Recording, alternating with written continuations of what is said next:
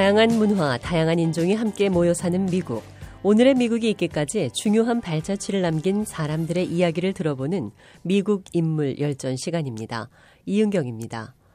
이 시간에는 19세기 유럽의 인상파 화가들과 함께 뛰어난 작품을 많이 남긴 미국 여류화가 메리 카사트를 소개해 드리겠습니다.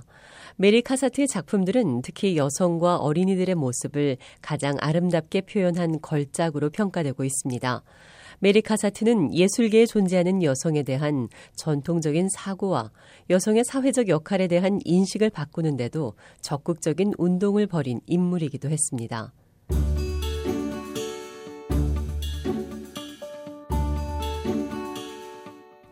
메리 카사트는 1844년 펜실베니아주 피츠버그 부근에서 태어났습니다.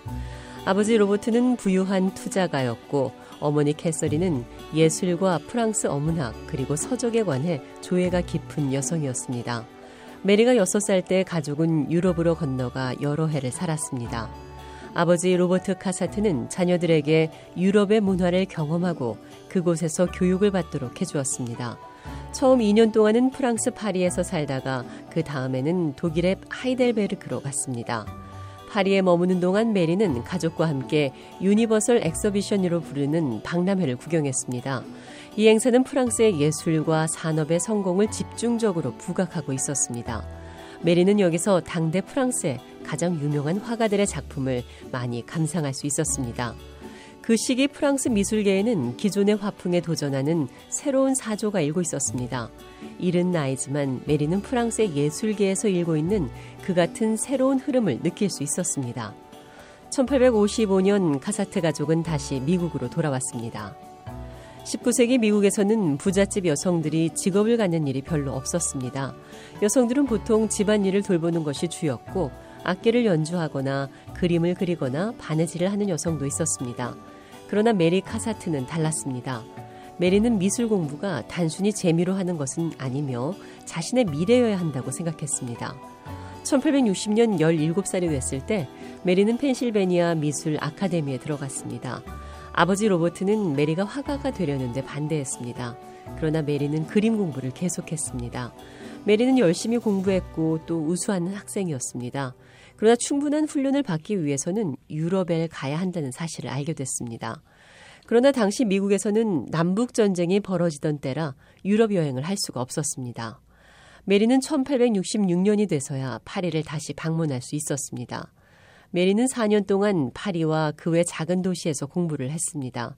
그러나 여성이라는 이유로 파리에 있는 프랑스 미술 아카데미에는 들어갈 수 없었습니다. 메리는 자기 스스로 교과 과정을 만들어서 공부했습니다. 메리는 루블 박물관에 걸려있는 위대한 작품들을 모사하는 데 열중했습니다. 또 여러 선생님들한테서 그림을 배웠습니다. 1868년 메리 카사트의 작품 하나가 파리 살롱전에서 채택됐습니다. 이 미술전은 프랑스 정부가 운영하는 미술 아카데미에서 주관하는 것이었습니다. 2년 후 같은 살롱에서 그녀의 두 번째 작품이 채택돼 전시됐습니다. 이때부터 그녀의 성공적인 화가의 길이 열리기 시작했습니다.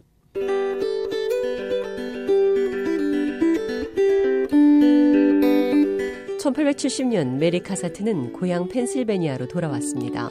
그러나 고향에서의 삶은 순탄치 않았습니다. 아버지는 화가로 살려는 딸을 더 이상 지원하지 않았습니다. 메리 카사트는 뉴욕시에서 전시를 했으나 아무도 그의 작품을 사는 사람이 없었습니다. 카사트는 시카고에서도 전시를 했습니다. 그러나 엎친 데 덮친 격으로 1871년 전 도시를 완전히 태운 대화재로 그의 작품도 모두 타버리고 말았습니다.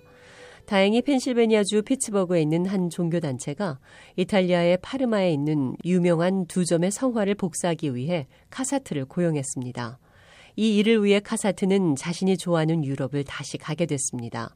파르마에 있는 동안 그의 그림은 많은 호평을 받았습니다. 카사트의 작품은 파리 살롱에서도 계속 채택이 됐습니다.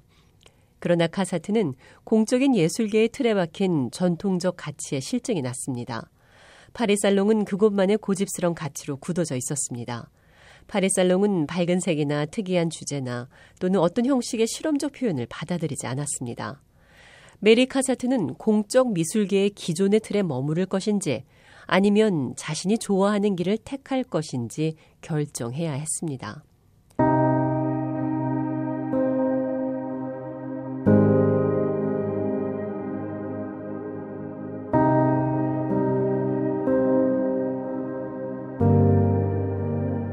메리 카사트는 인상주의로 불리우는 일종의 반란 화가들에게서 답을 찾았습니다.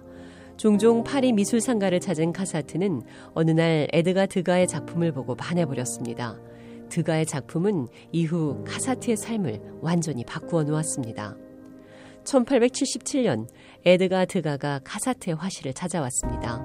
그리고는 자신을 따라 Independents, 독립인들로 불리우는 화가 그룹에 가입하자고 권했습니다.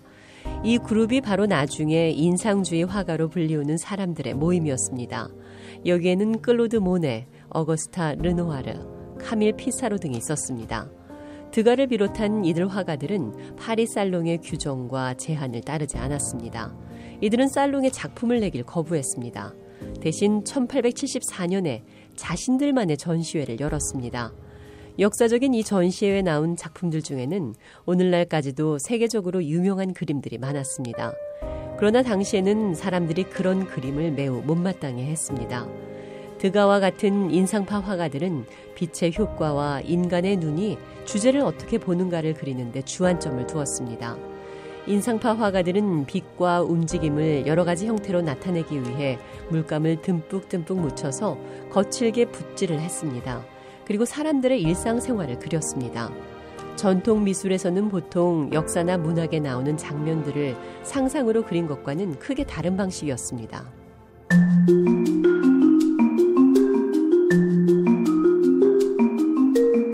카사트는 드가가 인상주의 그룹으로 자신을 초대하자 기쁜 마음으로 즉각 합류했습니다. 카사트는 이제야 진짜 내 삶이 시작됐다고 말했습니다. 이후 카사트는 드가와 가까운 친구가 됐습니다. 카사트는 1879년에 두 번째 인상파 전시회 출품하기 위해 2년 동안 열심히 작품을 만들었습니다. 이 기간 동안 부모들이 파리로 왔습니다. 아버지 로버트가 결국 딸의 재능과 화가로서의 인생을 인정한 것입니다. 그리고 딸의 성공을 축하해 주었습니다. 이 시기에 그려진 작품 중에 하나가 어머니가 신문을 읽고 있는 모습입니다. 제목은 Reading Le Figaro 신문을 읽고 있는 어머니라는 뜻입니다. 섬세한 붓터치로 방 안에 비치는 햇볕을 온화하게 표현한 작품입니다. 카사트는 인상주의에 오래 머물지는 않았습니다. 늘 틀에 짜인 미술 형식에 얽매이기를 싫어하는 카사트는 1890년대 목판화에 손을 대기 시작했습니다. 그것은 여러 편의 일본 목판화를 보고 매력을 느낀 데서부터였습니다. 그 중 하나가 목욕하는 여인입니다. 또 다른 작품 아기 돌보기는 단순한 선으로 어머니의 깊은 사랑을 표현하고 있습니다. 카사트는 파리에서 이 전시회를 열면서 복사본을 많이 팔았습니다. 그 후 카사트는 어머니와 아이들을 작품의 주제로 많이 등장시켰습니다. 사과를 따는 아이에서는 어머니 품에 안긴 아이가 신비로운 듯 사과를 향해 손을 뻗고 있습니다. 보트 파티는 조그만 보트에 엄마와 아기가 타고 뒷모습으로 보이는 남성이 노를 젓고 있습니다. 이 그림은 과감하고도 창의적인 선과 구도를 보여주고 있습니다. 카사트는 1893년 또 한 차례 성공적인 전시회를 열었습니다. 한 평론가는 어떤 화가도 가족의 분위기를 시처럼 표현한 인물이 없다며 카사트를 칭찬했습니다. 카사트가 활동하던 시기 그는 단연 최고로 성공적인 화가의 한 사람이었습니다. 카사트는 프랑스 농촌 지역에 저택을 구입하고 그것을 젊은 예술가들을 돕는 데 사용했습니다. 자신의 성공을 타인을 위해 기여한 것입니다. 카사트는 또 부유한 미국인들이 인상주의 화가들의 우수한 작품을 구할 수 있도록 도왔습니다. 메리 카사트는 미국인들도 국내에서 좋은 그림 공부를 할 수 있게 하는 것이 중요하다고 믿고 있었습니다. 그녀의 노력으로 많은 인상파 화가들의 작품이 미국 미술관이나 소장가들에게 전해졌습니다. 오늘날 카사트의 작품은 구하기도 어렵지만 경매에서는 한 점에 수백만 달러를 호가하고 있습니다. 2007년 뉴욕의 크리스티 경매에서는 강아지와 노는 아이들이라는 작품이 620만 달러에 거래되는 기록을 남기기도 했습니다. 카사트는 미국 여성들의 참정권 운동에도 적극적으로 참여했습니다. 이 운동을 위해 카사트는 자신의 작품을 전시회에 내놓기도 했습니다. 프랑스 정부는 미술에 대한 그의 기여를 인정해 레지용 훈장을 수여했습니다. 카사트는 미술계 여러 곳에서 최우수 작가로 상을 주려 했지만 대부분은 사양했습니다. 그녀 자신은 초기의 독립적인 미술계의 일원이었고 그래서 심사위원이나 메달, 표창 같은 것을 거부한다는 입장이었습니다. 카사트는 60대 후반까지 계속 여행을 다니며 그림을 그렸습니다. 그러나 그 후에는 시력이 나빠져 그림을 중단하지 않을 수 없었습니다. 평생을 독신으로 산 메리 카사트는 1926년 82세로 프랑스에서 세상을 떠났습니다. 오늘날 메리 카사트의 작품들은 이곳 워싱턴의 국립미술관을 비롯해 세계 여러 유명 미술관에 전시돼 방문객들의 사랑을 받고 있습니다.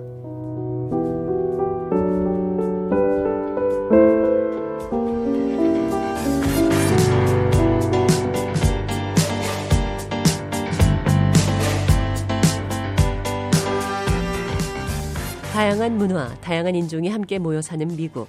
오늘의 미국이 있기까지 중요한 발자취를 남긴 사람들의 이야기를 들어보는 미국 인물 열전. 오늘은 19세기 여류 화가 메리 카사트를 소개해 드렸습니다.